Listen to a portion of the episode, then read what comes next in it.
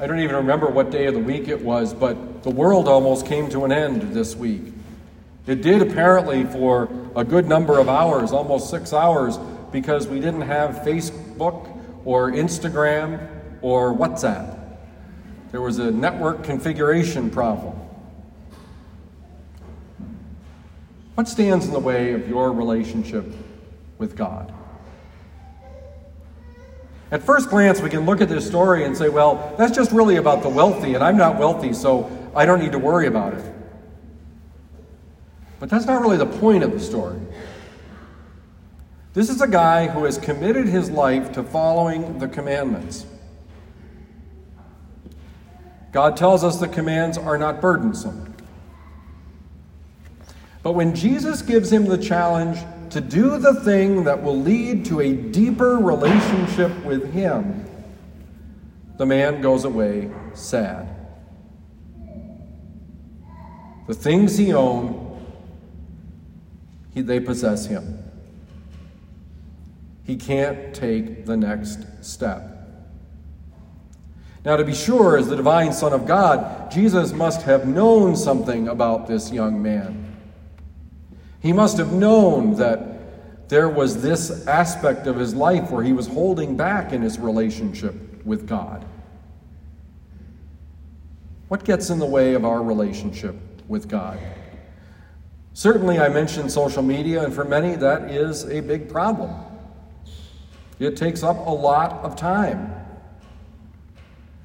I uh, teach a class. I asked the students this week to just kind of indicate, if they would, how much time they spend on their phone, because uh, at least with an iPhone, I suspect with Android as well, you can find out not only how much time you spend on your phone each day, but what you do when you're there. It was hours and hours every day. Now, I'm not surprised. It is many things. But does it make it less likely for us to have that reflective relationship with God that is necessary to come to know Jesus? We know there are other things. Our job can get in the way of our relationship with God. Imagine if God said, maybe you need to take another job, one perhaps that doesn't pay as much, but lets you spend more time with the people that you love and those who love you. Maybe it's some kind of hobby that gets in your way with the relationship with God. Maybe it's Netflix or Amazon Prime or Hulu or Roku or whatever it is, the television, movies. Maybe they get in the way of your relationship with God. What is it that holds you back from going where Jesus wants you to go? There is no more important question, I think, than when uh, we get asked, What does Jesus call you to be? Who does Jesus call you to be? It's not something that just happens by itself.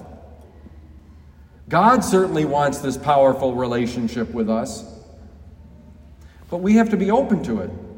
We have to place ourselves in the presence of God to actually have this relationship with Him. The important thing, I think, in our lives is not to settle for knowing about Jesus.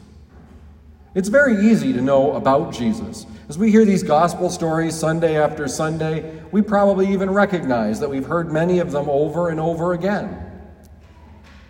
We may have been very attentive in those spaces where we were taught about Jesus. We were taught about how to memorize this prayer or that prayer. We were taught about the various devotions in the church. And all of these things are good as far as they can take us. But as we learn from this young man, they can't take us into a deep, fulfilling relationship with Jesus by themselves. You see, because each of us has this question that we need to figure out in our own life. And what we're asking God for is given to us in the first reading today. Wisdom. Wisdom is the ability to see the world as God sees the world, not as we do. You look at the lives of many of the saints. They started down one path, and God dramatically altered the course of their life, and that led them to holiness. For St. John Baptist of La Salle, for example, he was well on his way to being a bishop in the church. He was a man of means, he came from a family of means. But he saw the needs of the poorest children in France, and it changed his entire life. Are you willing to take that chance to let God change your very life? You see, if we can do those things, then the Word of God becomes living and effective. If we can actually make in our lives a promise to say, Yes, God, I will follow you wherever you lead. I will say, Lord, to whom shall I go? You alone have the words of eternal life. And if this word, this, this word of God becomes living and effective, then what we receive in our lives is really powerful. Now, I should say there may be some of you that do know Jesus. Not just about Jesus, but know Jesus. And one of the things that's important for those of us who know Jesus is that we can't keep it a secret. We can't say, well, I've got this wonderful relationship with God and good for me. We must, because of our baptism, go and share the good news. Jesus says to his disciples at the end of the Gospel of Matthew Go, teach all nations, baptizing them in the name of the Father and of the Son and of the Holy Spirit. Now, I'm going to be honest, we Catholics aren't very good at this sharing of the faith part. I don't know about you, but sometimes I, even I, have to think. You know, I'm a priest. You'd think that would come because I stand up here and talk about Jesus a lot. But the real value is in that personal conversation where, because of the quality of your life, people ask questions because they want what you have. The difficulties, the challenges, the struggles, they want what you have a way to get through the brokenness, the pain, the difficulties, to embrace those wonderful and awesome moments where all seems right with the world where they might be tempted to ask, Is this all there is? Or is there more? What is it that Jesus is calling you to do? What is the one more thing that he says you need to do? Pray deep within yourself to ask Jesus for the grace to say, Yes, Lord, I will follow you wherever you lead.